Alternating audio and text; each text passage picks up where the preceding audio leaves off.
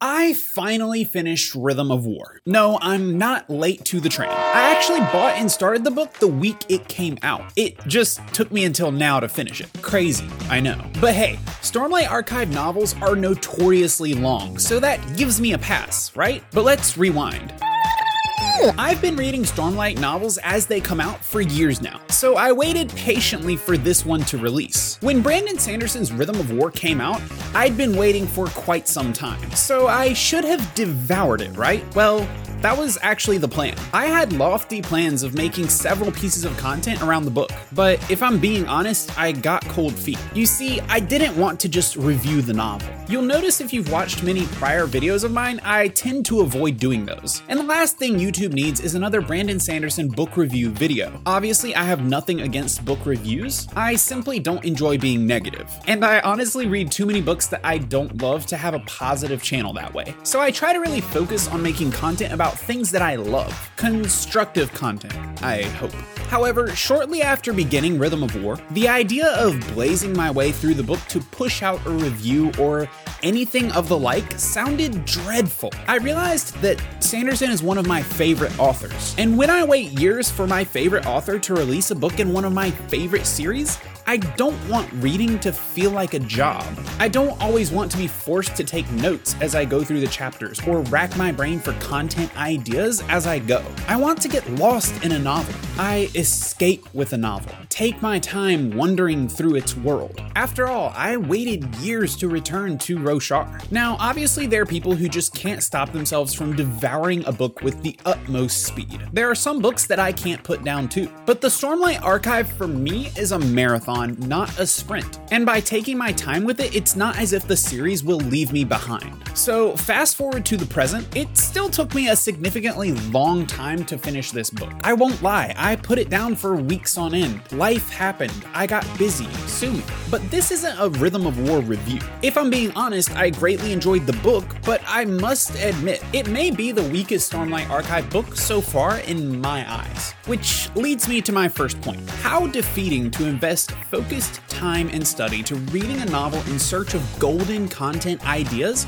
only to emerge with little to go off of after such a reading commitment. You would think such a sprawling series would offer an endless supply of content ideas. And maybe that's true. Maybe I could analyze the magic systems, or break down world building elements. But honestly, that just isn't me. Sure, I could begin some character studies, but it's really hard to analyze characters in an unfinished series. Furthermore, the four books so far cover so much ground that to properly encompass any of its characters in a short video would not only be impossible, but a terrifying task requiring hours upon hours of rereading the novels themselves. So, you see what I'm getting at? Sanderson seems like an author ripe for content. He's so methodical in his work. His own teachings on writing are enough to discuss for days on end. But on the flip side, what is there to say about Sanderson that hasn't already been said? And what if I wanted to take my time and enjoy a series that I adore on my own time and terms, rather than turning it into a productive task to mark off my checklist? So I finished Rhythm of War and I wanted to talk about it. Oh, yes, I've got thoughts on the book for days, but one aspect of the novel really lingers in my mind, and it relates exactly to the story that I've told so far. How is it that I managed to stay hooked? Involved in such a broad story despite taking multiple reading breaks and taking my sweet time finishing it? How do we, as readers, collectively stay involved in the Stormlight archive? I don't think Sanderson's readers have superpowers. I don't think we're just a niche of readers who are amazing at recalling characters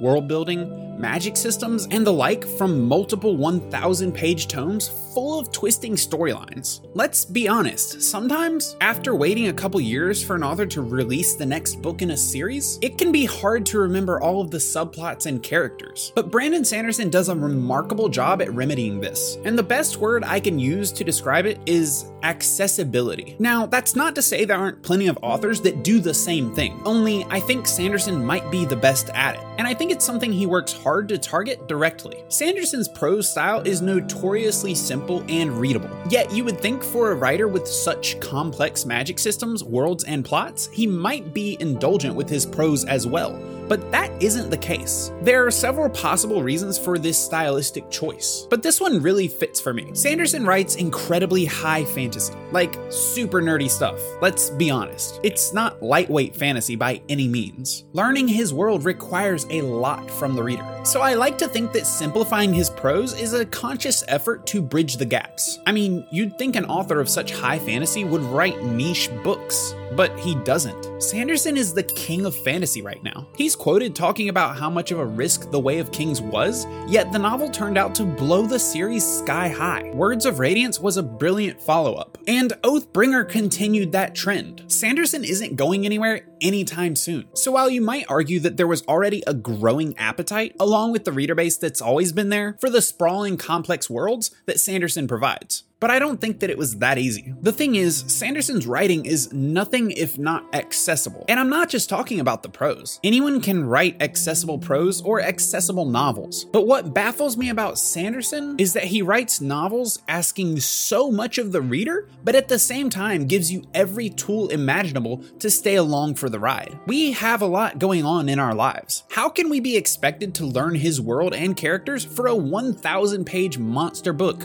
Only to put it down for a few years and return when the next entry comes out, and continue this process for the planned 10 books? Well, I'd argue that Sanderson doesn't expect us to. Any good author does a good job of gently reminding readers of past plot points, smoking guns, and basic world building elements throughout a novel, and especially when reacquainting readers with sequels. But Sanderson is exceptional at this, and he doesn't have a choice. The Stormlight Archive is a series you can sink your teeth into, but it's also forgiving in ways that it doesn't really have to be. Sanderson never jumps too far ahead and simply expects the reader to keep up but doesn't treat the reader like a child either. Aside from gentle reminders throughout the novels, guiding us through the garden of stories, Sanderson has also crafted his world so well, so thoroughly, that understanding it and more importantly, enjoying it doesn't require you to be an expert. You don't need to be a Stormlight scholar or historian to enjoy the stories. If you forgot what one of his 3000 radiant powers allows a character to do, or the physics of a magic system, you aren't punished for it. If you don't always understand the inner workings of lashings, it still sounds super cool on paper. And you can still imagine how the story is playing out in your head as you read. Sanderson's worlds aren't complex for the sake of complexity.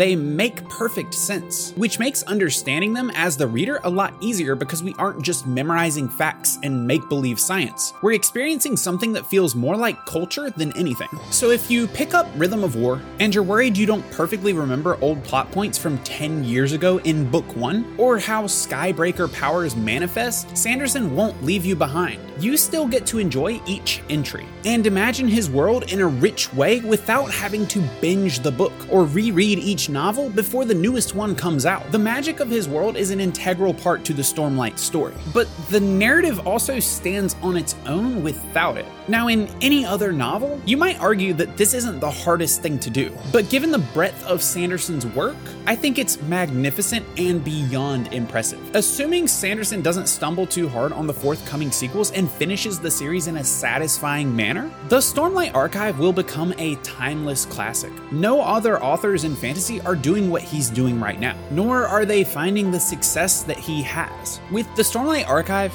Sanderson made high fantasy somehow more accessible, more forgiving than ever, despite having some of the most complex fantasy elements in the novels. And I think that's a good thing. Not all of us want to binge read our books, but we still want to experience and enjoy the deepest dives. I've followed Sanderson's novels since Mistborn and read nearly all of them, but when it comes to Stormlight, I find the most pleasure in taking my time. Maybe because I can be a slow reader, or life just gets in the way sometimes. But I like to also think that it's because I want the experience to last. I don't want to enter Roshar one day and leave it a few days later when the book is through. I want to cherish the experience. So, no matter how I choose to read, the Stormlight Archive always welcomes me back to Roshar with open arms. And that's because it's supremely accessible. Thank you guys for watching this video. If you're interested in more of my work, check out my free fantasy short story download in the link below. Give this video a like if you enjoyed it and leave me a comment with your opinion on Rhythm of War. Subscribe to the channel and I will see you guys in the next video.